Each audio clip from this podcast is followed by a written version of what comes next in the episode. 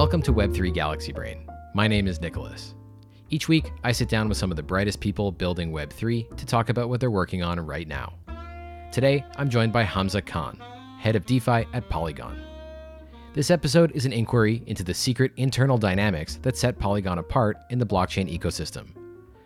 Polygon is known for a run of incredible business development successes, including deep partnerships with Reddit, Starbucks, and OpenSea. But underlying this extraordinary BD is a unique ability to pragmatically manage multiple simultaneous projects. Polygon is an organization whose execution merits study. Together, Hamzah and I try to figure out how Polygon is able to build a crypto network that spans several generations of blockchain scaling technology while also appealing to the biggest brands in the world. This is one of my favorite episodes of the show so far. It's always a pleasure speaking with Hamzah, who's direct, funny, and personable. I learned a lot in this conversation. I hope you enjoyed the show. Love, Louv, how do I pronounce your first name? You you got it right the first time, love. Since we're talking about NFTs, I'm curious to hear your take on like how like loyalty programs, like how something someone like Nike or Starbucks, you know, they've done some that some dabbling in this with NFTs. How is that working? What are the sort of the core primitives through which uh, this could actually help Web two brands leverage Web three uh, to get more engagement or you know help in fandom, etc. Yeah, it's a great question. I actually, this is one of my questions for Hamzah. I'm very curious, like, why is Starbucks doing this? What, what, what do they? It seems very early for them to make such a huge commitment to a specific blockchain. And I think part of the answer is they have this thing, Polygon Studios, which is run by I noted his name down, Ryan Wyatt who used to run YouTube gaming, I believe. And I think the sense I get is that it must be like a relationships thing where they're building relationships and essentially telling people like Starbucks that, that they will handle it for them uh, so they can have some I think they also probably have. I mean, it, what surprises me is that I'm surprised that Starbucks, in one of the podcast appearances, Hamzah refers to Starbucks as essentially a bank because of all the credits that they're managing in their their rewards program system. And so it's a little surprising to me that they would go towards making them tradable. Of course, they could collect some fees or something. There's some interest there, but it seems like the kind of thing that these Web2 companies typically shy away from uh, because it's not worth the exposure and they want the control. So I'm curious to know if, I don't know if Hamzah is going to have any direct insight into this, but loyalty rewards programs, it's interesting. The, the the Reddit thing is cool, and I guess Starbucks also is an example of in- integrating the features directly into an app that the user maybe doesn't know is crypto under the hood, an integrated wallet experience where it just feels like a Web two app. I know that Polygon is also working on some kind of enterprise blockchain solutions, which we've seen before, and I didn't get the sense really went anywhere, or at least I'm not aware of what the what the value is to folks. I know JP Morgan, others were trying, but I don't know what the why not just use a database? I, I, don't really know. But I get the sense, and, and doing some research for this show, my feeling is that Polygon overall is basically a bet on the EVM and to an extent Solidity, but basically just a bet on the ecosystem. It's almost like Solana. It's almost like this TPS, originally a, T, a promise about increased transactions per second, but with this a familiar developer environment that's friendly rather than competitive with Ethereum and non somehow non-threatening.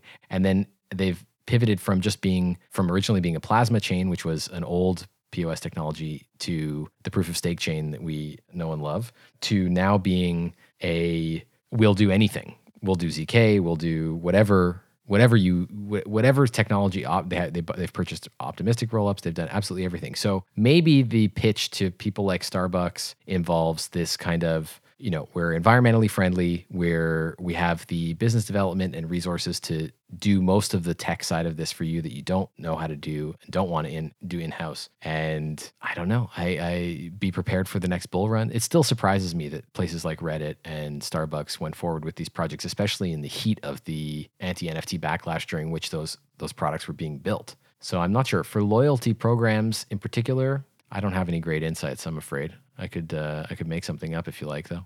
No, this is helpful. Thanks. Yeah, I'm I'm, I'm curious to hear what Hamzah has to say because like, what does Starbucks see in this, or or Reddit see in this? Like, what what thesis um, has to play out? I mean, this is this is great because this is a great way to like onboard millions, if not billions, of Web two users without knowing, like you know, without all the UX challenges of Web three. But like if I am running Nike, like what do I see in this? Like how do I grow re-engagement with my users? Like what, what are the theses that I'm I'm hoping that this experiment will play out for me? So that that's really it's top of mind for me to think about, and I'm sure Polygon BD has to solve that or at least think through.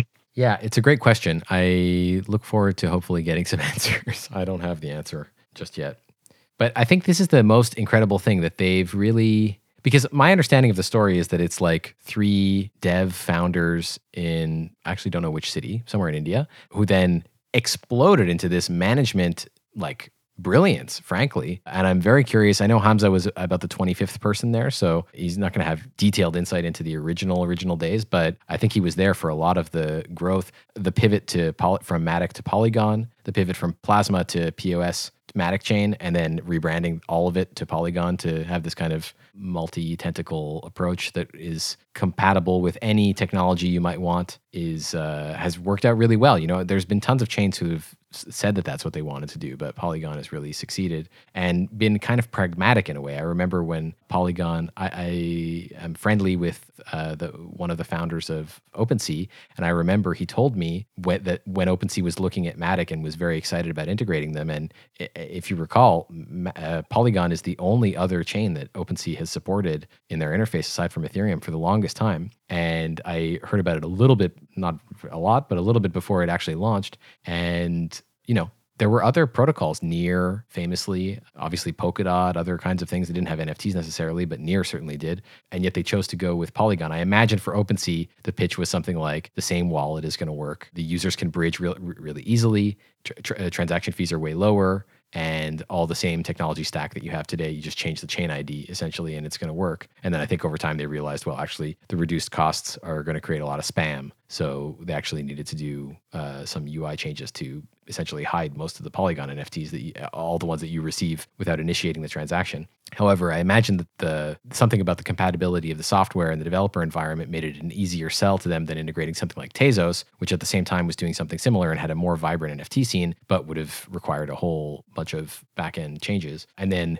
using that, despite the arguments at the time against it uh, Polygon POS as a sidechain because they sold it as an L2 originally, and it wasn't an L2. It still isn't an L2. It's a, it's a sidechain. And famously, Chris Blec made fun of Polygon for having, I think, a f- uh, five of nine or even less multisig controlling the, I believe, the bridge contracts, which is pretty scary. Um, and it is not a you know it's not a roll up and it has never been a roll up so they managed to in this very pragmatic way just survive the brutal critiques of real crypto heads on twitter and deliver a product that uh, at least in one of the things i was listening to hamzah mentions that they eclipse occasionally eclipse bsc in terms of volume traded in a 24 hour period um, but certainly has become you know uh, uh it's there's there's ethereum Polygon and BSC are, are, are, the biggest by far. I guess I, I don't keep track of Solana, but it seems to be up and down. But BSC has the advantage of being tied to a very the most popular centralized exchange. So to do that without having a centralized exchange that is pushing their particular chain is is very very impressive. So yeah, what what do you do at Coinbase? I'm curious. I'm a product manager on the developer team. On the developer of which uh, any particular area of uh, product? Yeah, so I use uh, I, I lead the uh, Coinbase Node product. It's uh, similar to Alchemy um, and Infura, QuickNode and others. Oh, so cool. basically, accessing accessing blockchains and data indexers on top of that. And is that used internally by all the other Coinbase services? It's it's used both internally and externally. Yeah. Very cool. Do you have any insight into the NFT stuff at Coinbase? No, I mean as much as, as like anybody else uh, from the public view, not directly working with that. Like I know the NFT marketplace didn't go as we planned, I guess. I think we were betting more on the social aspect of it, and I feel the idea was right, but it was before its time in some ways, right? But also the timing wasn't perfect. You know, when it got launched, and you know what, what was happening in the rest of the market, and yeah, that that that didn't you know work out in, the, in our favor and we were still like we were behind to begin with and then uh, the thesis didn't play out the way we, we were hoping it to play out and then the markets uh, started tanking. Uh, so a combination of all that didn't uh, didn't help a lot. I think what i am trying to figure out is i, I guess back to my question earlier is like how uh, do we get mainstream adoption of these things? And um, you know so and, and what different venues you're gonna have like gaming is one and this loyalty program thing that I was asking about is probably the other uh, the other one. And that that's like basically meeting users where they are in terms of you know you just sort of introduce web three concepts and make those workflows that already exist like better somehow that might be the the best thing maybe the third area in this uh, segment could be social uh, decentralized social so that's like i'm curious like how that's going to play out what theses are and and i guess given polygon success i'm curious how they have uh, been able to sort of convince and work with these like big brands and, and and get them on Polygon and what kind of traction and use cases they're seeing evolving coming out of that. Totally. Great question. Okay, we'll make sure to get to that. Hamzah, welcome. Sorry, bro. I am so so so sorry. So many things happened in the past 20 minutes since no I uh, uh, 15 minutes since I got to the call. There was a kind of a fire alarm in my in my building, uh, and was kind of figuring out what the hell happened. But as long as the POS bridge is safe. uh, that is true. Uh, God, please. Um, touch wood. Touch wood. Nothing happens to that. Let's not uh, joke. Yeah. Let's not joke. Yeah, that uh, if JD hears it, he'll, he'll shout at me in the most uh, crazy things you'll hear from anyone. Uh, so, so no, no jokes on that. No, no. Okay, okay. Not in touch wood. Well, Touchwood. welcome, welcome, welcome. We have a bunch of questions. Love was just uh, chatting with me uh, about some questions he had about how Polygon is making loyalty programs make sense to people. But before we get into all of that, I think there's a bunch of sort of introductory questions I want to ask so we do this properly. So, Hamzah, you are the head of DeFi at Polygon. What's what's the head of DeFi do? What does that job mean? I don't know. Um, just getting shouted on, shouted on by by the team members, by projects that want uh, liquidity, that projects want uh, new user base and stuff like that. Like I started the whole DeFi thing. I don't even know what head of DeFi is to be honest. Like it, I started the whole DeFi thing two years ago. Exact today is two year anniversary or degen anniversary or whatever you want to call it. Congratulations. Uh, yeah, thank you, thank you. I was like the fourth person on business team. We were 20 people back then. It was very, very small. Well, head, head of DeFi is a great Twitter bio. I think we can all agree. I know that I I realize it now. Uh, it's kind of cool, not gonna lie. But uh, but yeah, I started the whole DeFi thing. It was just Quickswap back then. If anyone used it, uh, used the uh, used Polygon, we were still we were still called Matic back then. Um, so, so okay, so you uh, started in you started February third, twenty twenty one at Polygon. Yes, and that was yes. your I. So I did some background research. And oh. I know that you had spent some time thinking about crypto in the prior bull market, but sort of took some time off, right? You were in school. Yeah, that was a big bad mistake. No one, like I promised myself, whatever happens, uh, when FTX crashed or even if Celsius Terra, whatever happened, I was like, no, no, this I'm never, never leaving now. It's stupid. Uh, so I was back in college. You had a background uh, in mechanical engineering, right? Yes, yes. So uh, mechanical and computers. Uh, so took mechanical, did a bunch of like AI, ML stuff in college, and started my first job was at Citi out of college and uh, building machine learning, AI, risk, all that kind of stuff. Use a lot of city like, uh, now in? in India. I grew up in Agra, the city of Taj Mahal.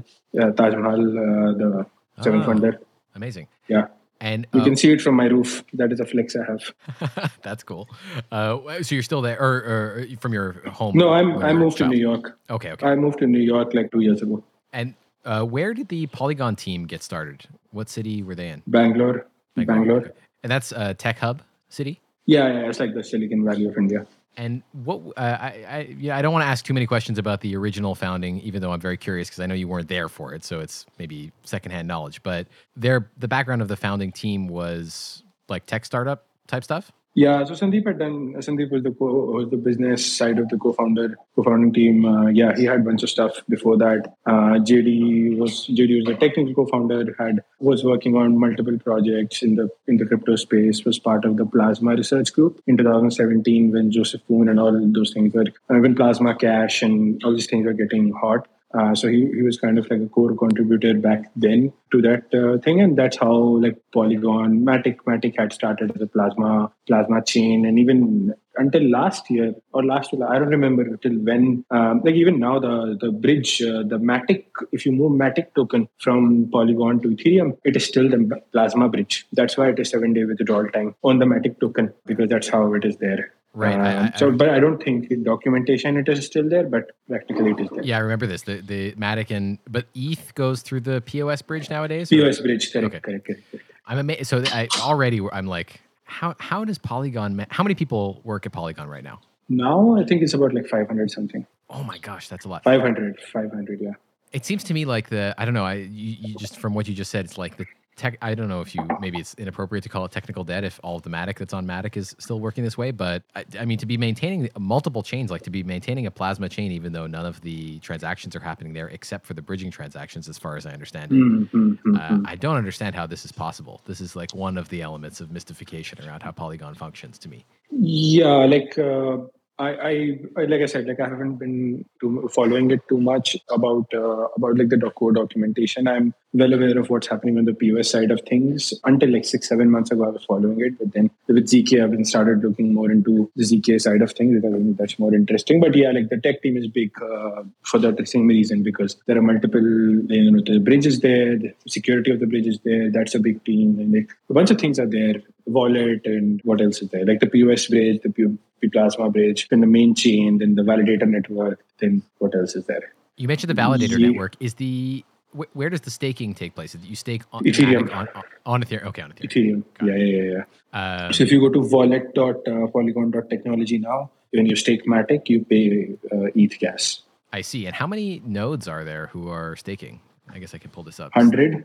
Like 100, somewhere, uh, somewhere around 100, yeah. And are they all on the same person's AWS account, or are they? Uh... I hope not. I hope not. No, I'm pretty sure.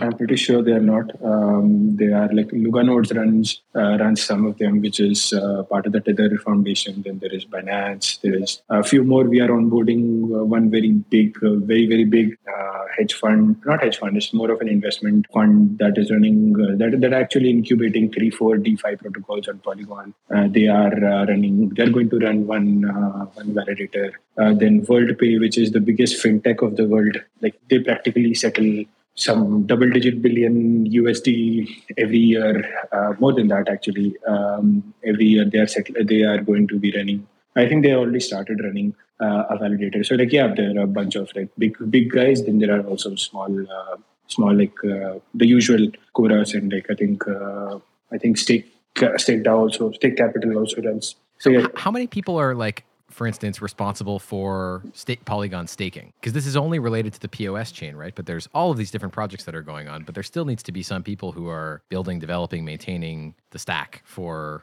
staking on for Polygon POS, right? How many people do that? Is there a team within the core Polygon? Yes, there is a yeah, yeah, there is there is a there is a core uh, validator relation network, a relationship team that um, that maintains the relationship. Then there's a Discord that kind of that yeah, it's a, it's a complicated process.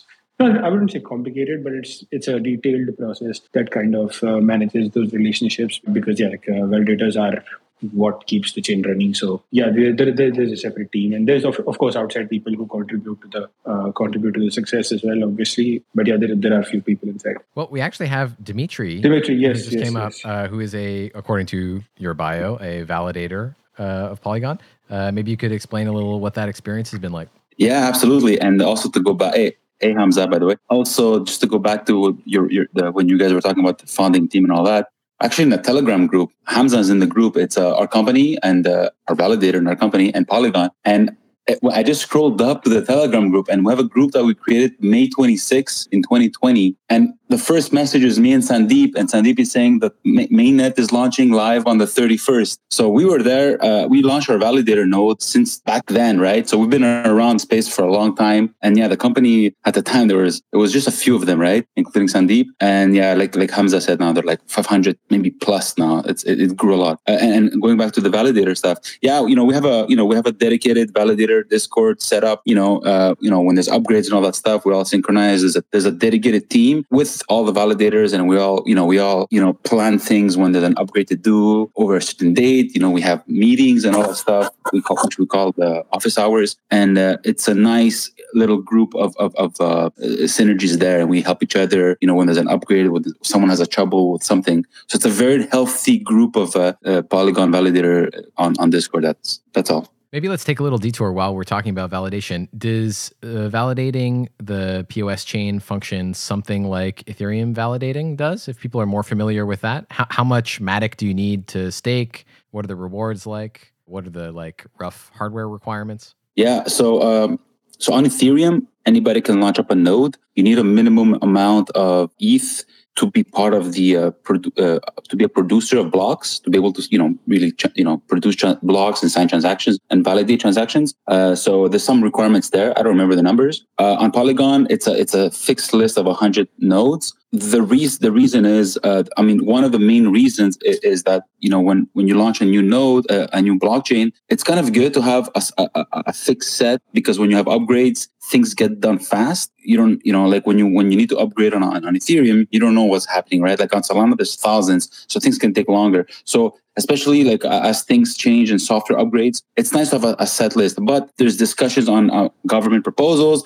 and down the road things are going to be a little bit more uh, kind of you know decentralized. So it's like a step-by-step approach uh, you know which is great. Um, in terms of hardware pers- like uh, you know on average validators like are, like let's say ourselves we have a bunch of servers on different data centers so uh, you know you can't just have everything on one data center something happens you're down so you want to spread it out and, and have a nice little uh, kind of decentralized internally uh, infrastructure uh, if that makes sense so basically you're running all this stuff on cloud services or, or you have your own okay. on-prem stuff?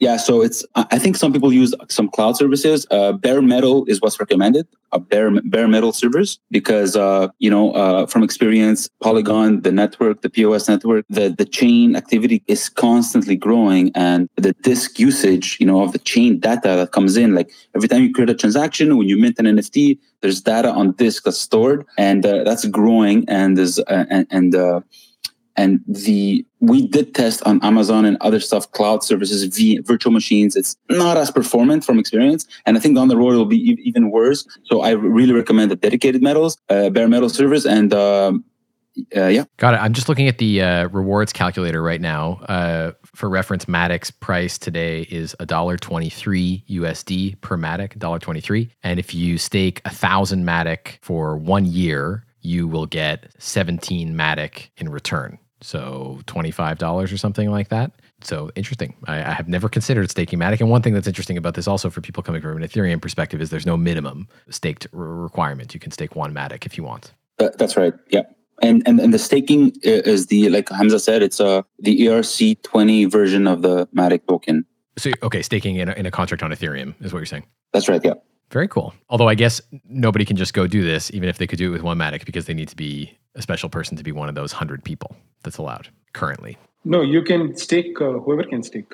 Oh, anybody can stake. The node operators are limited to the list of 100. Yes, right now it's mainly because of the. So, like, you also have to understand that uh, the bridge. That's why the bridge, and again, touchwood of uh, everything is going well in the bridge. But like, you also have to understand the bridge is secured by the Ethereum. Uh, sorry, by those hundred validators and i don't think any bridge correct me if i'm wrong but like i don't think any bridge right now uh, between chains is as decentralized as the polygon pos bridge and the reason sometimes it takes some a bit more time to go through the Polygon POS bridge is that you need to have majority consensus of those 100 validators when you move from Polygon to Ethereum or vice versa. And that's how, like, if if uh, uh, that's why like it's most secure.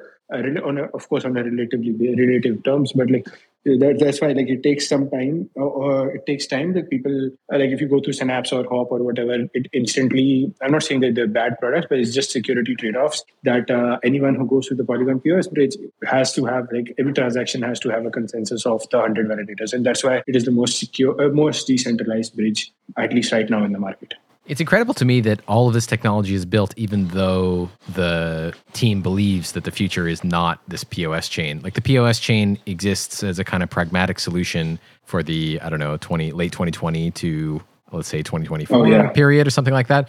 But you're actively building mm. all kinds of things that are designed to obsolete this technology. So it's a lot of development to build all of this permissioned node operation, staking tech, et cetera, that's really only intended to sort of like a jumping off point for whatever comes mm, next? Not re- not really, not really. So when I remember uh, when the first discussion, although like the zk thing was happening for a while, this was 2021, huh? 2021 August or something, July, June, August, something like that. When I when but when it became public to us internally, it got to us that okay, like we are going to acquire, we're going to like acquire everything. I remember very clearly there were like five people on the call, five, six, seven people on the call, and like Sandeep, Mihailo, and JD were there. And Mihailo said, yeah, we are like acquiring all the three protocols. Uh, like um, Hermez was there for the opco, uh, for the EVM opcode side. Then uh, Plonky two by the zero team, uh, Mir team back then, and then Miden for the uh, for the VM side.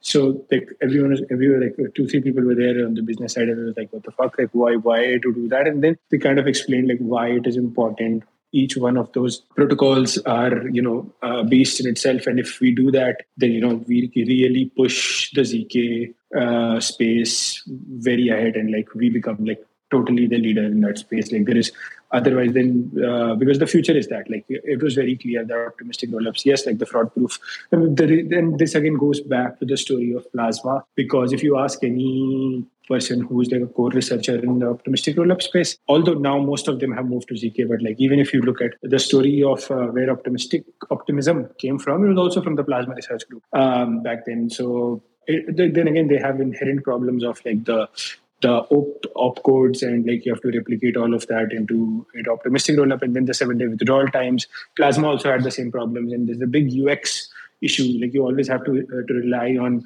other uh, bridges for that. And that's the same problem you're seeing. I mean, I don't know if you, people would like to call it a problem or not, but it is still something to be addressed to like even if you look at the optimism to arbitrum to ethereum bridging that is there it's all it's all through third party bridges, right? Like it's all through either centralized bridges. I'm not I'm not saying that they're bad products. It's just a security trade off is very different.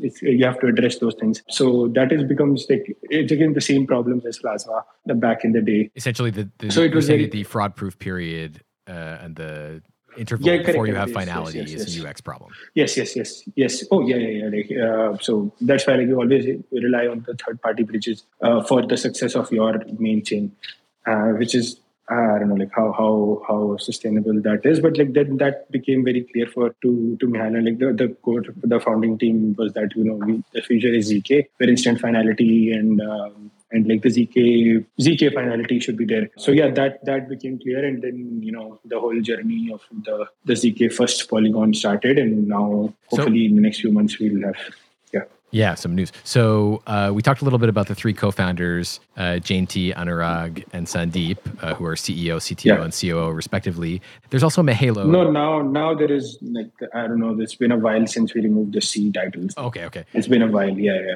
But uh, do those roughly represent their functions in the organization, or are they?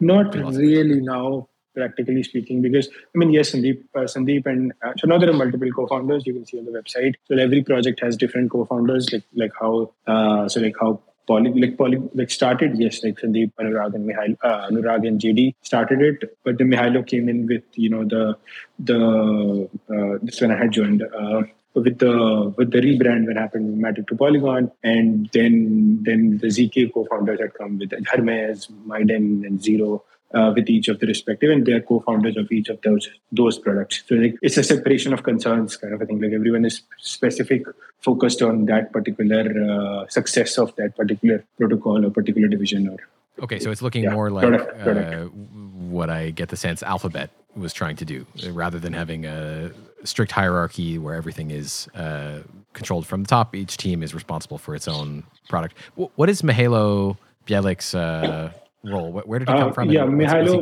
Miha- oh, Mihailo is like this core. For people who don't know, Mihailo has this long history of like core Ethereum research. Uh, of multi-chain Ethereum research, like you can see him, you can find his uh, posts on ETH Research website. If you go back, uh, I used to read a lot back in 2021, um, and now also now I don't have time. but uh, back then, like so, Mihailo has this uh, long history of uh, Ethereum core Ethereum blockchain research.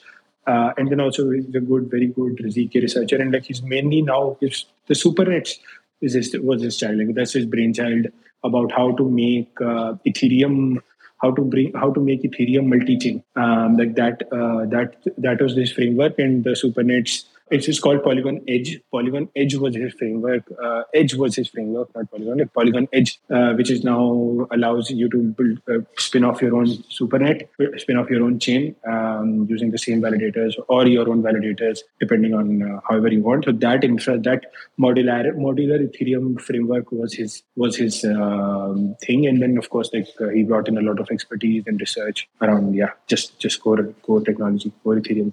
So it's kind of like a this Polygon Supernets is something like a Cosmos or Poly, uh, Polkadot, but yeah, yeah, correct, correct, correct. But uh, Ethereum, yes, yes. So yeah, you can weirdly call it like Cosmos on Ethereum or Poly, Polkadot on Ethereum kind of a thing. Yeah. Is anybody using that yet? Oh yeah, yeah. There are a lot of uh, fintechs. So two, three things. Like there is uh, the biggest uh, Brazilian neobank, not the biggest uh, LATAM neobank called Nubank N U B A N K. Uh, they are like some 50 million users or something, and they are doing their loyalty points on the on that supernet. Uh, so they're like in the process of designing. I think they're done with the tokenomics. Uh, no coin they are doing for the loyalty points of their 50 million users, and they're going to have their own have their own chain for that because the kind of uh, throughput that they require does not come through the main chain any yeah. any public chain. I want to get back to the. There are many cases.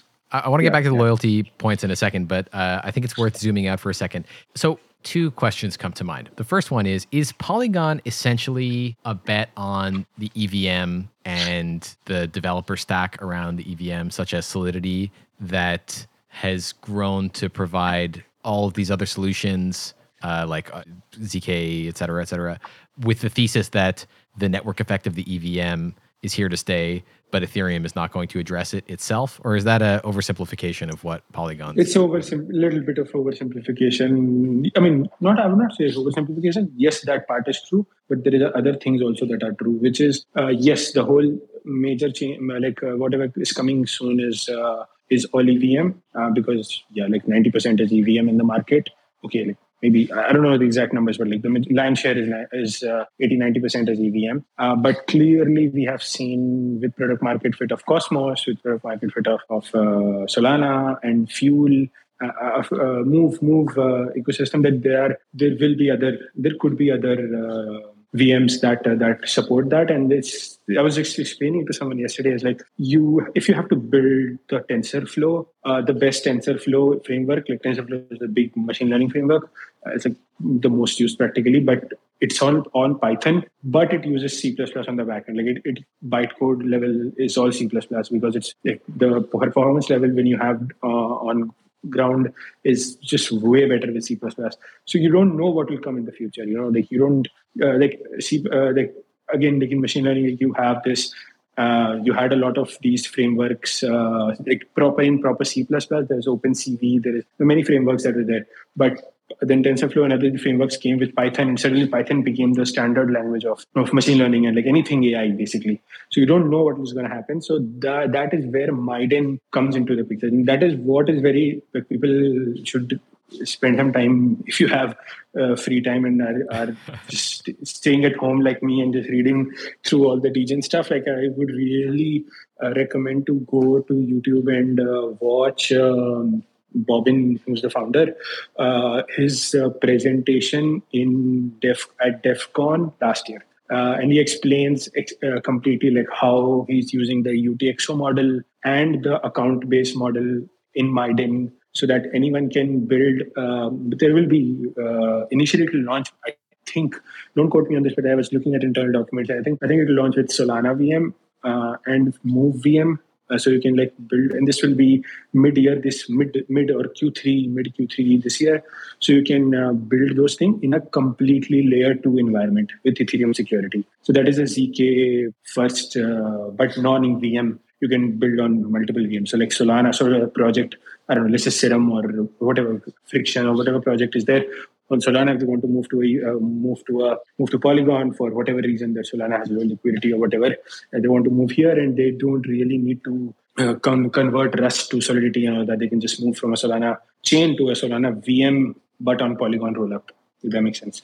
Uh, it does somewhat. Uh, so, okay, this is my second question: is how how how does an organization because what the answer you gave me to that question is what's interesting to me is that contrary to what you get in the hot takes uh, from people on Twitter is Polygon seems to be much more pragmatic than driven by a strict thesis about what is right or what will happen. Instead, it's trying multiple solutions at once, even when it knows that some of those solutions are suboptimal for the long term. It's not, and yet, it, typically, when uh, an organization is not choosing to focus on one thing, but instead accepting many different possibilities and simultaneously pursuing them, typically, especially when they're young, they become bogged down in this indecision and lack of focus and fail to ship anything that shifts the market shifts the Overton window in their direction uh, because they're busy playing catch up with so many different ideas, threads of ideas. So, the two things that are interesting to me about Polygon in this respect are one, this kind of pragmatic,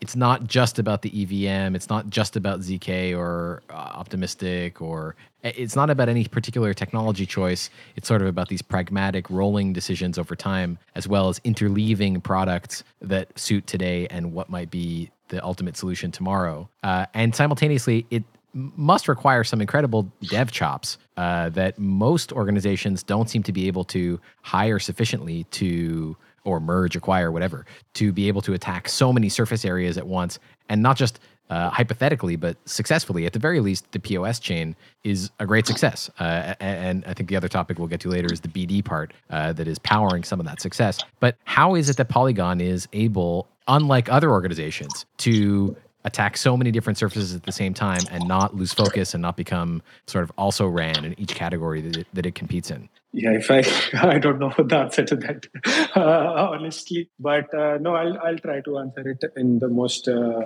uh good way I can. Uh, but no, I think this one thing I, I recall very uh, when anyone new joins. Um, so I have now like I, I do DeFi, NFT, and fintech. So there are like six, seven, eight people in the team, six people in the team now. And like I always tell them, like never have biases in this in this space. And decide like, we had to learn the hard way especially like uh, after, even i had joined like there are some bets that we took with with bd i'm just talking about bd and i'll come back to your point. Is like at least in the core people like no one knows like what the fuck we are doing. Like it's it's it's so early in the space. God knows what will happen uh, which technology comes up. Like we don't know uh, if evm really conquers everything and 99% of everything will be written in evm who knows? Uh, i hope i hope that is the case but you don't know. Like javascript yes javascript came out of nowhere but then conquered everything. Then python came and like django became a big thing. So you really don't know what what is the thing. And then this comes back to your question where you know why Polygon is very pragmatic about things. I think there was one like JD had called me about something, and it was it happened to be a ten minute call, but it went to like one and a half hour. This was very early, like it was like two months into Polymatic back then, and some like it went from eleven o'clock at night to 12.30 or something. And we were just talking i was asking super, some stupid very stupid questions you know like why how like why did we move from plasma to state channels to state channels to optimistic and then optimistic to like when why are we looking into zk and all that? So he explained me like this is all our experiments and don't try to like trash anyone publicly. Always try to learn from from any new experiments that are happening uh, across the space learn from them. There will always be some someone doing good. And we are also doing like all these are experiments and like yes polygon is big. Yes we have come this far. But like always be learning from whatever is happening in the space and not have your own biases stuck. Key no no no we have we are a ethereum first thing and we'll not look outside any other ecosystem and everything is trash. Like that kind of mentality i don't know it's just like maximalism thing is is not good uh, if we really have to make technology for the billion user and if we believe that defi is the future of finance and if nfts are the future of culture and whatever so like it just now you cannot have your biases anchor you down kind of a thing I think that's a great, um, that's a, a, really great perspective. Is that something that you associate uh, particularly with JD, or is it something that? No, I think everyone. No, no, no. I think everyone. Like I think JD uh, gave me this long hour, uh, hour long TED talk. So yes, I, I, say that for JD. But like in general, I think even with Sandeep and Mihailo and like everyone is like very objectively curious about what is happening outside outside because like some ecosystems so for example like aptos yes like apart from the tokenomics like, forget whatever is the price and everything. But if you look at it closely, and even I didn't know about this, but then had explained it on some call, and he was like, they're doing something very good in terms of, um, and which we implemented uh, actually Polygon uh, POS, there will be a new upgrade. I don't know when it is, to be honest. I don't know um, when it is, but like, that upgrade will have the main, the POS chain upgrade will have the I think there is a blog out. Uh, it went out like two months ago or something. Was about the parallelization of the block production. And if we can do that, uh, I think the team has already done it internally. Uh, will we be shipped to production somewhere like Q3 or something? But the idea there is that on the app layer of the blockchain, there are there is still this Pareto principle, right? Like again, 80%, sorry, 20% of the apps bring 80% of the gas or whatever you want to call that, yeah, volume uh, traction on the chain. Mm, but then 20% will fight for that gas and like you'll have those 20% will spike up the gas. But what if there is an elastic, uh, there is there is uh, parallelization um, of block that you can. So I don't want to get into too much detail, but like that was introduced by Aptos, but but we are the first team to do that in EVM. Like we are literally the first team, not in Ethereum, not anything, and you know, roll up, no nothing. But Polygon, like we, the engineers, like uh, understood that okay, that is important, and if we can do that on Polygon, then it will be good for the space, and then people can use it and build cool stuff on top, and like the gas will be better, and those things will be better. So like that kind of a thing is just there in the culture. I don't know. So it's, it's just it's just thinking. Yeah. It, it, seems like to enable that, you need to have a deep bench of incredible tech talent, uh, which is exactly oh, yeah, yeah, the thing that almost every other project seems to lack. Even very famous and successful projects have a real hard time attracting, for instance, Solidity developers, but even more so, I imagine, deeper tech like protocol development, staking uh, technology, whatever you're talking about, block construction, parallel block construction, to execute those things at a level that is high enough quality that you can put it into production with a high volume blockchain uh, or sell it to Starbucks. I mean, you can't just be f- trying. It, it, it, these may be experiments, but at the same time, they are sort of professional production level experiments. Is there some secret that Polygon has? And is it perhaps its origins in India that it's able to attract a developer audience that is not available to companies that are focusing exclusively no, on San Francisco so. developers? No, no, no. I don't think that is the case. I think uh, you look at uh, the tech team. It's uh, it's pretty diverse. Like it's the US. Like there are a lot of people. The person who I speak with uh, mostly about like if you have any questions. Uh, like strategic questions about the POS chain. is called Matthew. Matthew Rossi is based in New York itself and he I think he joined us from Chainalysis, if I'm not wrong. He's really really nice, really smart person who joined us, and like he understands like block, uh, the core EVM side of things very very well. A lot of people the forget the zk, forget like the, the core research side, but pure engineering talent. There's a lot of good people, even from the US, a lot of from Europe, uh, Spain, Eastern Europe as well, India. Uh, yeah, India. I mean, I mean, I'm proud to say, of course, I'm Indian, but like, um, there are some very good people based in India. But I think it's, I don't know what the answer to that is. Uh, it's just that like very core focus is core focus is that yeah, like people people will say that you know Polygon's BD team is the best in the industry, but I really think that we have the best tech team in the industry mm-hmm, mm-hmm. and research team in the industry. I think, uh, especially with the ZK, even if you f- remove the ZK part, but core EVM research, I think we will see, with especially with this parallelization thing, if uh, once it goes and then optimizing the reorg. Like nowadays, uh, if you look at the chain uh, on Polygon Scan, there's like almost there's hardly a double digit reorg since the fork since the Delhi fork that happened like a couple of weeks ago. And you can check it yourself. Like there's hardly like once a while there is a double digit fork. That's great. Double pre- digit previously reorg. there were like triple digit reorgs. Yeah, yeah, yeah, yeah. I don't know if there's a triple digit, but there, I definitely see like 50, 60 block. Uh, uh, but right now it's like four, five, nine, maybe sometime 10.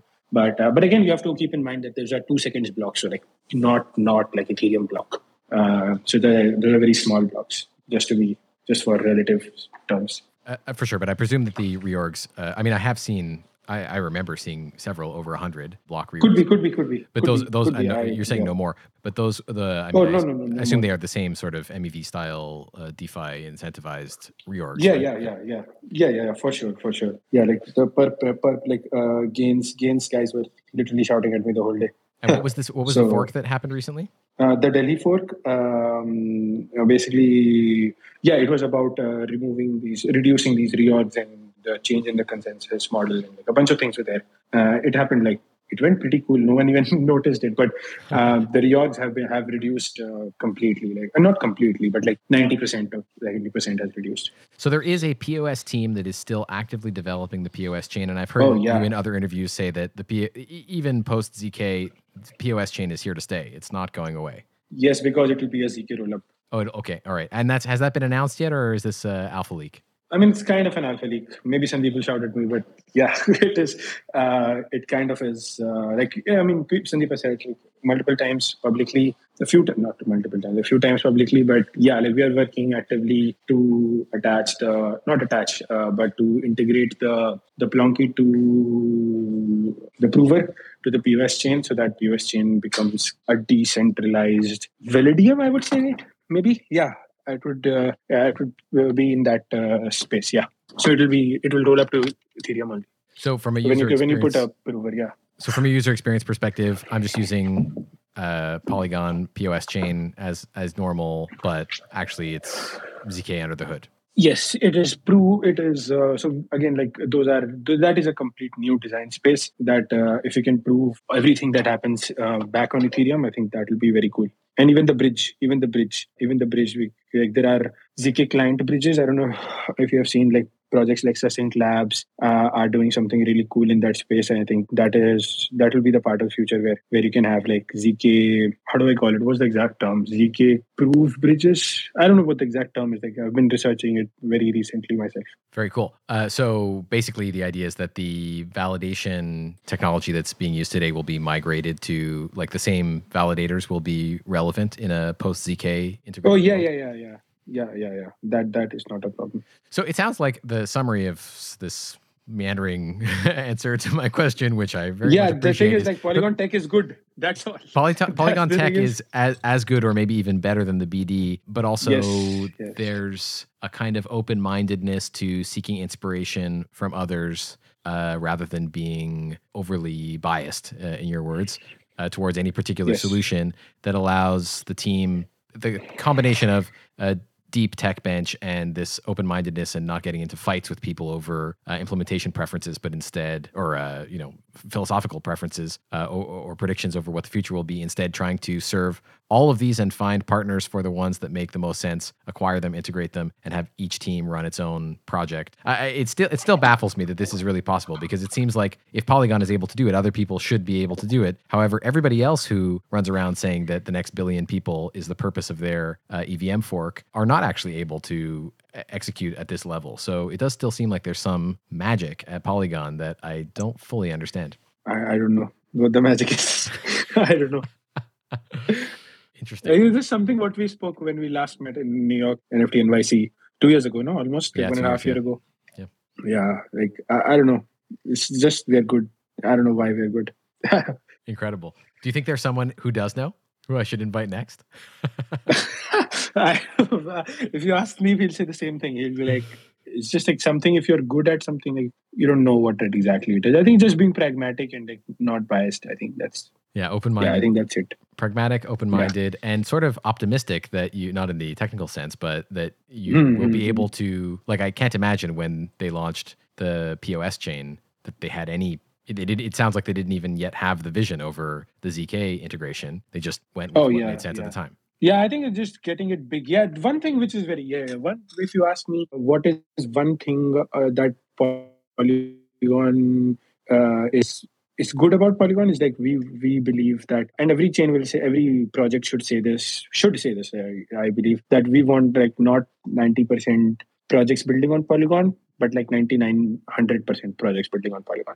Like that is the that is the goal, and then everything everything trickles down from that. I think. Very interesting. Okay, I hope you don't have to run, uh, but I have to read out an ad. The sponsor of this show, this episode of Web3 Galaxy Brain is brought to you by Rainbow Kit, the best way to connect a wallet in your Web3 project. Rainbow Kit is built for developers and designed for everyone. Try it today at rainbowkit.com. My thanks to Rainbow Kit for sponsoring this episode of Web3 Galaxy Brain. If you are interested in sponsoring a future episode of the show, please visit juicebox.money slash at Web3 Galaxy Brain, or you can just search on juicebox.money for Web3 Galaxy Brain, and and it'll come up. You buy an NFT, it entitles you to five second ad spot. You can buy a, mu- a bunch of them. Tell me what you want me to read off in the message at checkout. So, uh, again, my thanks to rainbowkit.com for sponsoring this episode.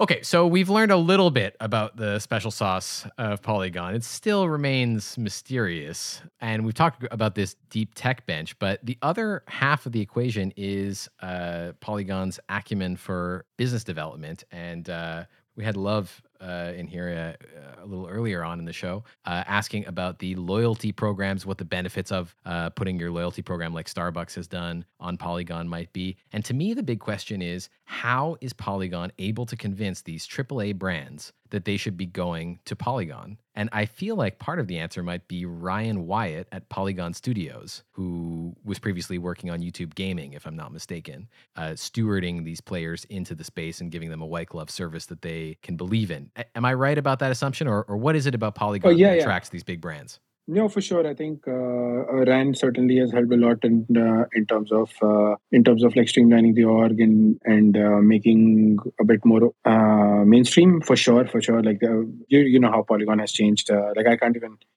recall what what happened, what was happening like two years ago, one one year ago. Like everything was so fast, so fast paced. what was happening? But yes, certainly like Ryan has helped with his connections in the industry, and I clearly think that is like a super super smart in terms of like uh, in terms of the right mix of web 2 and web 3 like he, he's pretty degen himself. Like he just keeps minting nfts and like he asks me a bunch of uh, keep like keep DMing keeps giving me. We keep chatting about like what games are we playing what nfts are we playing uh, nfts are we buying and stuff like that. I i also uh, math castles shout out um i see i see 113 here. Uh, I I explaining him why it is important to like this kind of like uh, niche art uh, to exist on chain and um, and like that kind of thing he understands but then on the other side he's very like he come he was the ceo of youtube gaming and like he started the whole vertical like he was telling me you know like like how I started DeFi here, like, it was like that's how I had started you gaming back at YouTube when YouTube was pure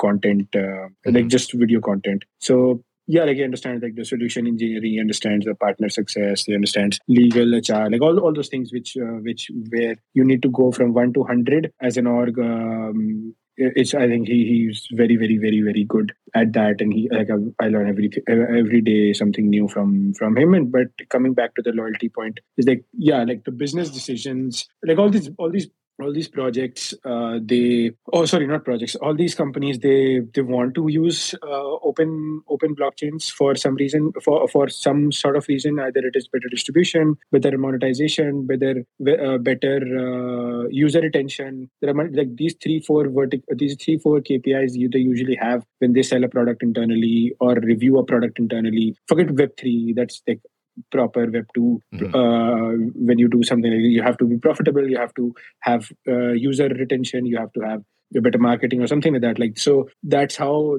that's how they've been using but it shocks points. me that they would go to polygon for this because i mean how many people really have an ethereum wallet like a million true um, uh, like I couple, just, just couple million, yeah. Here, here's uh, yeah. some of the companies. So the first one that comes to mind, which I think is easy to forget, is OpenSea, which deeply integrated Polygon POS chain before anybody else did, or mm-hmm. at least in, in, the big consumer space. And it, it, remains, I believe, the only other chain that is deeply integrated into the front end, despite them promising Tezos around the same time. So OpenSea made an enormous bet on Polygon, as opposed to any yes. of the other EVM forks that they could have gone with, or Solana, etc. Although I think maybe now they support Solana, but regardless, Polygon is yeah. obviously yeah. the biggest. Uh, others include Meta, Reddit, which mm. has uh, probably is the single biggest issuer of NFTs to individual yes, humans in the world. Six six six point five million, something like that. Yes, Deeply integrated yes, into their app, which has become uh, sort of uh, crypto in the in the sense of uh, secret secret wallet. Uh, the Reddit app, I guess, to issue the PFPs, you're doing it directly from the Reddit app, I presume. So mm, yes, yes, Reddit app is now a custodial wallet, app, yeah. something like that. No, it's not. It's like it's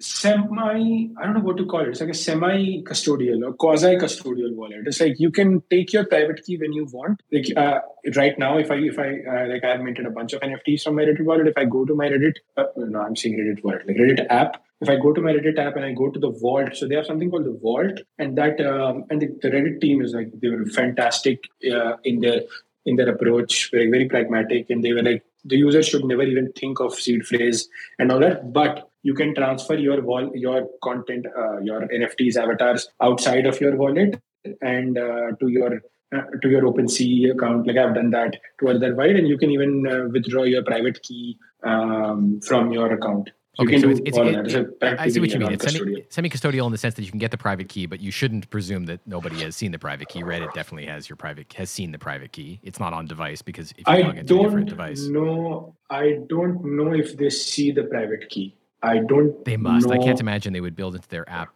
an affordance where if you log out of Reddit, you just lose the NFTs. They must have it on the oh, server. Oh, correct. Okay, fair, fair, correct, correct, correct, correct.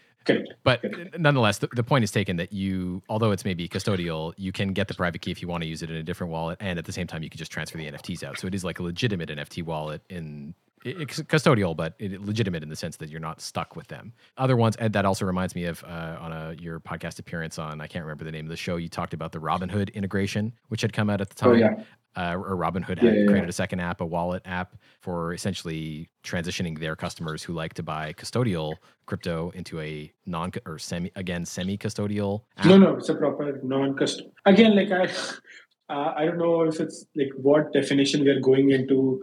Maybe it's a food for thought. Yeah. So, so to answer your question, yes, Robinhood uh, will be launching a non-custodial or semi-custodial wallet. Uh, that definition we'll talk about later. But like uh, your non-custodial on-chain wallet. Let's say it's an on-chain wallet um, that um, that is using seed phrase less basically and uh, using MPC and other things um, for for all on-chain swaps and NFTs and everything. So they're using 0x uh, protocol on Polygon uh, to route all their transactions uh, and swaps and everything through Polygon. Th- this integration makes more sense to me because they obviously can tell from their data they have tons of people who are custodially trading Mm. uh, crypto, and it would make sense to turn. They make a shit ton of money with crypto. They, you can look at the balance sheet; it's, they make a lot of money right. uh, with crypto.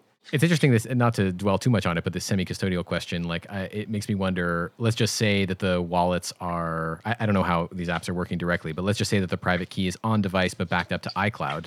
Well, Rainbow does that Hmm. too. Rainbow offers that too. You can back your Hmm. private key up through iCloud. Rainbow doesn't see it, but Apple could if they wanted to, uh, which is kind of interesting. I don't know how it plays with their recent move to encrypt the iCloud, the option to further encrypt your iCloud uh, data, but I would presume that none of it is truly, truly end-to-end encrypted. Some other partners, uh, Disney. What is Disney doing with Polygon?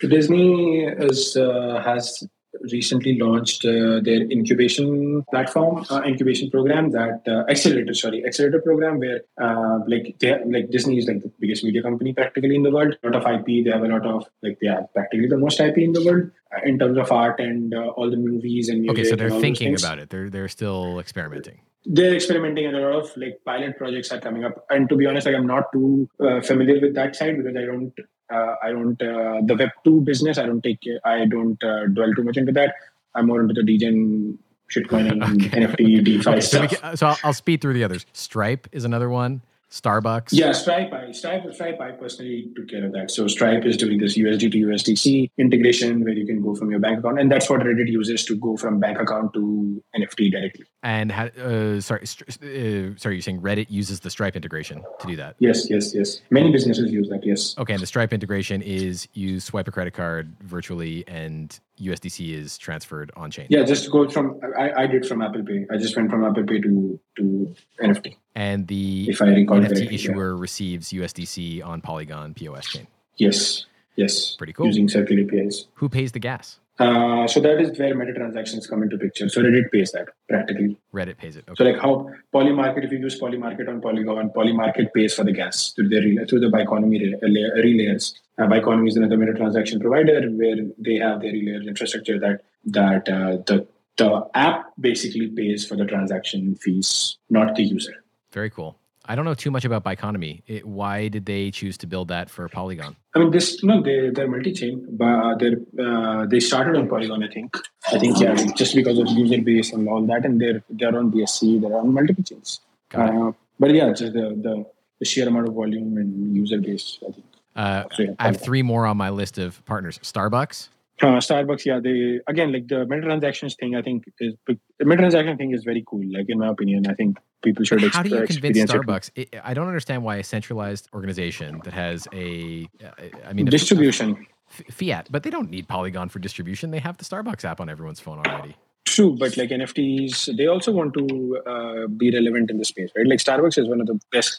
If people don't completely understand, like Starbucks, I, I, I was again debating this internally with Ryan and a couple other people. Is like Starbucks is more of a bank slash fintech than Mhm. a coffee thing. Like if Like you look at the too. sorry, the airlines. The airlines, the airlines that uh, like uh, flying planes around the world is lost lead. There's a great YouTube video about this, which I Oh, presume is oh, true. uh, Uh, that they, Oh, you mean like the tech and everything? No, just like the, the airplanes are a loss leader for the points programs, which they sell to companies like Costco and Amazon to Oh, encourage people correct, to, correct, and they Yes, really make yes, all the yes, money on the points. They don't make money on the flights. Oh yeah, they don't make money. Yeah, yeah, yeah. If you look from a cost to cost basis, yeah, running airlines uh, is a loss business. Uh, it's a loss making business. But yeah, you make money on the other side of and on the value added quote unquote services uh, that you have. And and same thing with Starbucks. I mean, Starbucks, yes, like the the IRL stores make money through. I mean, they pay rent and all that, but like coffee does pay does pay off. But like yeah, the experience of the, the points and like the the Starbucks is a brand and loyalty points. I think they they saw and saw like loyalty points in itself is a very big business, right? Like all the retailers have loyalty points. All like, I mean, in, in the US and India, everywhere, like Costco points, Costco loyalty points, like so, or Target points, all of them are are pretty big. But it is interesting uh, that they would choose to go to Polygon. I mean, e- especially at the time yeah, like they were developing gas, the project. Low, low gas. I think we have a team internally that kind of uh, that is a partner success quote unquote team that kind of explains the end to end process of what do I say uh, of like how do you start till the end like hand holding white glove thing and this is like what Ryan and uh, through his experiences at YouTube and like how do you do that how do you replicate that kind of a white glove thing on chain uh, or in this new business basically. So I think that was really cool uh, which we learned also like how do you do that? Uh, because we could get them in the, in the door but like what do we do next? So i think it's just like even before that i think uh, even before ryan and everyone had come like i think facebook meta had already been closed i remember january i remember one day um, i was sitting on a table sandeep me and one other person in our team I was closing, uh, I think, Robinhood. Sandeep was speaking with Meta for like two hours, and uh, our another team, Sanket, he was speaking with, I think it was Reddit. So, like, it's just like this understanding of the core tech and using everything and understanding and being on top of like the basic EIP and like what are what are the core tech product uh, features that can be baked into the into the blockchain and like, yeah i think i think that that helps that helps them understand um, and then to be fair like these guys uh, like i was surprised uh, i didn't i didn't speak much to the meta team but sandeep was telling us that the meta team understood understands blockchains more than more than our defi protocol engineers uh, for yeah for sure like uh, from a user journey understand a lot. perspective or from a technical perspective? no no no from core tech point of view Better, better than who? Better than DeFi protocols. better than most DeFi, better than mo- okay, maybe not most, better than Some. uh, better than like fifty percentile uh, uh, protocol engineers, like DeFi engineers. Wow. Um, so and who's doing the convincing in these relationship? Reddit, Starbucks, Meta. Who? I, I understand the customer success angle, but they have to first have the idea that it would be good. yeah, so like uh, correct, correct. So like I took care of a lot of like these fintech, uh, fintech and any, anything finance side of things was me because I strongly believe that like payments and fintech and uh, and these are like the best product market fit of blockchains. Right now uh, because like if you can send money across the world in like five seconds i think there's nothing more powerful than that so i i've like philosophically very aligned and like i took care of like the robin hood stripe and Because all of you, those things fi- together financial access is the big r- raison d'être Yes. for you, right? yeah, yeah, yeah, yeah, yeah. Correct. For me, but like then also like we understand as a as like so for us for us like um then Sandeep also Sandeep did a lot of like the the big ones like the Meta, Reddit, and Arjun who who who recently uh who who, who did a lot of like I think Reddit and uh, uh Reddit and then Ryan and uh, Ryan and then uh, came on for uh, Starbucks I think and then Disney. So like yeah, divide and conquer. It's it's interesting to me because uh, we should move on to more questions, but it's interesting that you managed to pull off Meta, Starbucks, uh, Stripe, Robinhood, Reddit. I, I didn't mention yet DraftKings and Adidas also. Oh yeah, yeah, yeah, yeah. But during the period of time when the hate, this is pre-merge, the maximum hate for NFTs moment when you know apes were worth hundred thousand dollars or more, and people, everyone was apoplectic about the environmental angle of the Ethereum critique, which was applied broadly, regardless of the the facts. And yet you were pulling off these deals with these companies who have a lot to lose, frankly, like Disney announcing a par- even a Mm, tentative partnership mm, mm. seems like a much more or Starbucks. I, I- if I picture uh, the you know customer profile of a Starbucks customer, it's not someone who was interested in NFTs in the middle of 2021 or early 2022. Uh, so it's interesting that they're that through the relationships and through the attention to their uh, like four key metrics that these large companies are interested in, you were able to successfully convince all of them. The financial ones I somewhat understand because there was a lot of speculation, a lot of money to be made uh, for Robinhood. But for something like Starbucks, it seems like a much further. Uh, yeah, it's not it's not as obvious. But I guess I guess it probably comes more from their loyalty team than from uh, Mhm, whatever the, the people doing the the photos that are on the walls.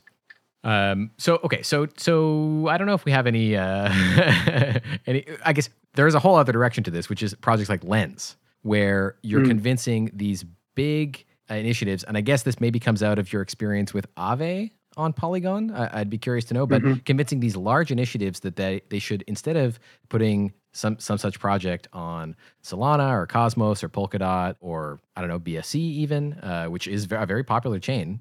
Instead, they're choosing Mhm. or or or for, perhaps even building their own app specific chain or launching even an enterprise solution. Uh, projects like Lens are choosing to go onto Polygon. Do you can you explain why? I mean, I guess Lens there's some history between the two projects. Yes, like we are, uh, uh, we are obviously we work very closely with project partners. I think anyone who builds on Polygon will always build on Polygon. that kind of a thing is there uh, with like uh, just the user base and like even if you look today, Polygon with zero incentive, with zero LM, with zero, there is no airdrop incentive or uh, like other token incentives. Still, volume and liquidity is in top three, always in top three. Uh, and at once it was like even bigger than BSC and a lot of a lot of uh, metrics. So there is clearly organic user base, and that that's what we that's what we strive for strive towards. And i think that is the goal uh, where where where these team where these projects they have they of course like like you said they have a lot more to lose. And for them it's more of a de-risking thing. Of course like they understand the technology and everything but they uh, they understand uh, they understand they want to de-risk and like polygons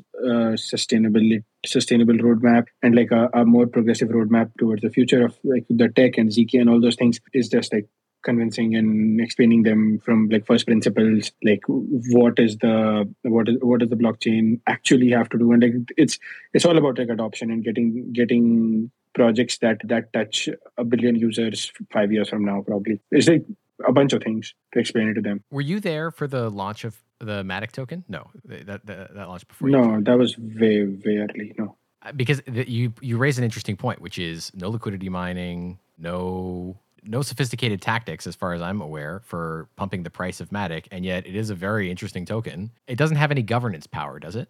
uh, not yet but uh, being worked on this being worked on not yet but And do you know what the um, like the distribution is? How much of it is uh, is liquid and, and in the public's hands, and how much of it belongs to the team? I don't want to say any wrong numbers. uh, Okay, I'll have to check. I mean, it's public; like you can check it up. Yeah, I'll take a look. Uh, but it's interesting that the token has managed to become, I mean, a very relevant token without any specific. I don't know if there's uh, in, in your recollection, are there any specific mechanics that make Matic a relevant token aside from the staking for the POS chain? I guess it, it's it's its affordability is uh, very attractive for a lot of people. Affordability means like, Just, uh, just the the you know uh, uh, this idea of like uh, shifting what an ether is like dividing by a thousand might actually help people cognitively oh, you mean the unit tokenomics? yeah, unit the, yeah, bias thing? exactly. Yeah, just it's, it's psychologically easier to handle, and also emerged at a time like Ethereum had had all these years to appreciate in price, whereas as Matic, uh, as the NFT bubble hit us in 2020, late 2020, 2021, Matic was still relatively affordable token that had not experienced the same kind of price increases that Ethereum had through its long history. So it, although it did not experience the same kind of surge of interest that something like uh, Solana did, I don't, think. Uh, like it's had a more sustained, stable trajectory. Uh, nevertheless, it is something that I think people from all over the world can feel like they can get involved in and not be priced out of like they are on Ethereum. Yeah, I, I I don't like to like we don't like to like talk too much about the price and all that, but no, definitely one thing which is which kind of also pissed us off, pissed me off personally during the bull market was like, you know, there were a lot of these these Twitter gods or Twitter main characters, as people call them, pumping their own ecosystems, uh, right? Like without any names, if you know, you know, uh, people. Know. yeah, correct. So uh, so a lot of people were doing that right? Like and but, but what happens? Like uh, it's the like even for bitcoin there was no there was no central figure. There was for ethereum there was no central figure. It's the community that that would uh, like fights for it it's the projects that build on polygon. Like a lot of projects uh, f- uh, financially made a lot of money because they were running validators because they owned a lot of matic as gas or for either through the meta transaction uh, treasury that they had. A lot of them had a lot of matic and then they appreciated in price and they became our advocates so this whole point of separation of concerns and like um, uh, and and like having not having like guard uh, like having a garden instead of a cathedral the whole uh, the, the whole concept of ethereum right in the yellow paper that has that has this like i think something around these lines like Sandeep talks about it a lot and and it's something along these lines that you know you have to have third party outside people talking more uh, talk, not just talking but like supporting you rather than you just shouting your horn. That like that kind of thing does not does not uh, it's not the ethos it's not the culture the space and and we think that we can easily be if not already but i think we are already top three protocol by impact. Uh, by impact as in like uh, like you said like the web 2 deals and like web 2 user base coming in like starbucks right now you can see they're doing a lot of user base but um, and reddit and all that. And i think we did uh, more volume on ethereum uh, sorry more volume on uh, on opensea than ethereum opensea or was it some transactions on open? I did some metric was there by blockworks just yesterday or day before yesterday oh, really? i don't remember. Yeah, yeah, yeah some something like that uh, had come up. I definitely agree. Um, i mean um, it's, so, clear that polygon is has found a, an incredible niche for being a pos chain uh, i mean for, at present a side chain but a pos chain that is somehow more reputable than all the rest and does seem to have like a promising future and is pretty clearly the place where if you want to deploy your L1 protocol it's it's probably the first other place you want to go aside from maybe L2s but even the L2s the optimistics mm, the volume is isn't really there and the the the use case in terms of the price for transactions isn't really there. Polygon does seem like the natural place to go after you've been successful on l1 or it first if you don't think your application is suitable for l1 so it's it's a pretty incredible story well, I think that's all the questions that I had. Uh, do you have any questions for me? no, any any suggestions? What we can do better, or what you don't like about Polygon? I always ask this question. You know, to be honest, like what what are there any feedback uh, that that uh, should be there that can be improved? Anything? I mean, that's a good yeah. question. I have always found this is a sort of a nit kind of thing, but I found I find the wallet interface the website, uh, what is it, wallet.polygon.technology. Mm-hmm, mm-hmm, the, mm-hmm. the, especially when I first started paying more attention to Polygon in 21, there's like a bunch of different. There was like Matic.technology or something, uh, and Polygon, back then, yeah, Matic. Yes, back po- then it Polygon. was Matic.technology. I think there's some other Polygon dot uh, unusual TLDs, and they always felt a little uh, sketchy to me. Mm. But maybe this has been improved. I haven't been spending so much time on that particular. No, there's only one. There's only one. Uh, there's only one uh, wallet that we maintain, so to say, is like Polygon wallet.polygon.technology. Everything else, I don't know. Okay, I don't the, know the V1, V2 distinction is gone in the wallets. Oh yeah, yeah, yeah. Everything is gone. Uh, if you just go to wallet.polygon.technology, that's it. Like, that is the only thing that you that is uh, maintained by us yeah got it uh, I, you know honestly i don't I, I, interact i basically use polygon to uh, to do occasional payments to folks but i don't do too much else on polygon lately but my experience of it has been pretty good and i think the only thing that i might uh, want improved is there's just a lot of things coming in the future, and it's a little difficult to know what all, what all of those are relevant, all the enterprise solutions and some of the things we talked about. But I imagine that's just the reality of pushing out a lot of new stuff that people don't know what it is yet. Um, but no, I don't have any any criticisms at present. I guess the the main thing would be the decentralization of the bridges and the mm. operation of the POS chain is probably my biggest concern. I, I, I remember that uh, some time ago it was like a multi-sig that was controlling the bridge. I don't know if that's still the case. Yeah, that is still the case uh, for all practical purposes. And these are all like public people of the community and the founding team. Uh, there are people from the from the DeFi ecosystem. I mean, we don't want to talk about like who it is, but like they're some of the biggest DeFi protocol people. And yes, like for all practical purposes, because like I remember there are multiple times has happened that um, that uh, some. I mean, it's because the bridge we we want security more than more than this like trustlessness right now for now. Mhm. And if anything goes wrong in the good bridge, God forbid, so you can easily Sure, you don't want uh, to if it is a you, don't have to wait correct, correct, correct, correct, Yeah. correct, correct, correct. Or if you do, like there was, there were, I remember in 2021, um, this was like when people, Polygon had become a thing. Um, this was 2021, August, September, or something like that. I remember very clearly. It was like because we were having like everyone was having discussion, like JD Sandeep, me, a lot of people were having discussion, like should we put a,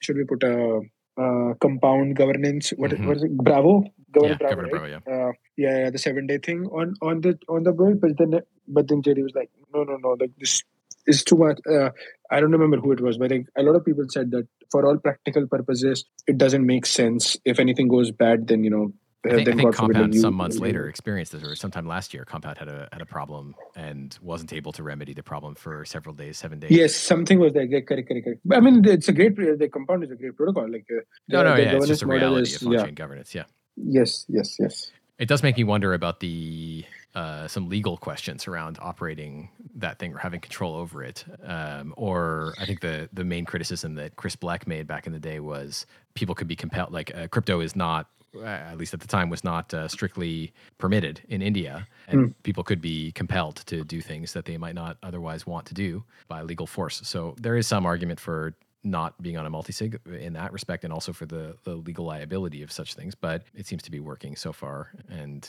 it is that is i think that is the main concern for me with moving a lot of assets over to polygon or it does worry me that something could happen and it doesn't feel like something could happen uh, of the same nature on l1 so i guess that's the main thing. But again i think this kind of pragmatic approach has served polygon well. If anything were to happen it would probably be better to have a safe that could control it than any of the alternatives that people might suggest currently I think that's the end of all of my questions. I don't know if anyone in the audience wanted to jump in with a question, comment, remark, insult, heckle, uh, nice word, pep talk. all right, it seems everyone is chilling. Hamzah, thank you so much for coming on the show today. This was extremely interesting, and I appreciate you uh, elegantly dealing with my grilling. Oh yeah, yeah. yeah. No, uh, uh, we have been chatting for a long time. You know, always happy to come in and like, yeah, for sure. Happy, happy to come in. It was great having you. Uh, for everyone listening, uh, I'll be recording another episode of the show next week. Actually, there's going to be a special episode uh, with Matchbox DAO, who are productizing the uh, 0x Monaco Solidity Dev competition. Uh, that'll be 10 a.m. on Wednesday, 10 a.m. Eastern time. Uh, but the typical time for the show is 5 p.m. Eastern on Fridays. And uh, so next week on Wednesday morning, I'll be talking to Matchbox DAO, who are doing this 0x Monaco product. And on Friday, the 10th of February at 5 p.m., I'll be talking to Harpie, uh, which is a service for protecting your wallet against uh, nasty transactions uh, that are manipulating you through, uh, I don't know, the malicious websites. I haven't done all the research. I will be doing it before Friday next week. Uh, so if you're around, please come through. If you'd like to sponsor the show, juicebox.money, search Web3 Galaxy Brain on the site and, uh, and buy one of those NFTs and let me know what you'd like advertised. Hamzah, thanks so much. And uh, I'll talk to you on DM soon. Yeah, thank you. Thank you, everyone. Thank you, Nick, for having me. All right. See you, everybody. Hey, thanks for listening to this episode of Web3 Galaxy Brain. To keep up with everything Web3, follow me on Twitter at Nicholas with four leading ends. You can find links to the topics discussed on today's episode in the show notes. Podcast feed links are available at web3galaxybrain.com. Web3 Galaxy Brain airs live most Friday afternoons at 5 p.m. Eastern Time, 2200 UTC on Twitter Spaces. I look forward to seeing you there.